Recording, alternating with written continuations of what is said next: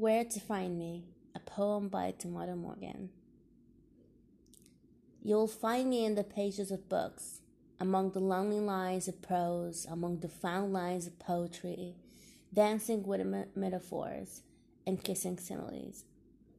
You'll find me hugging characters, laughing with them, crying for them, smiling in love, completely happy. As my joys rejoice in the margins, I find solitary amid the beauty of a good book.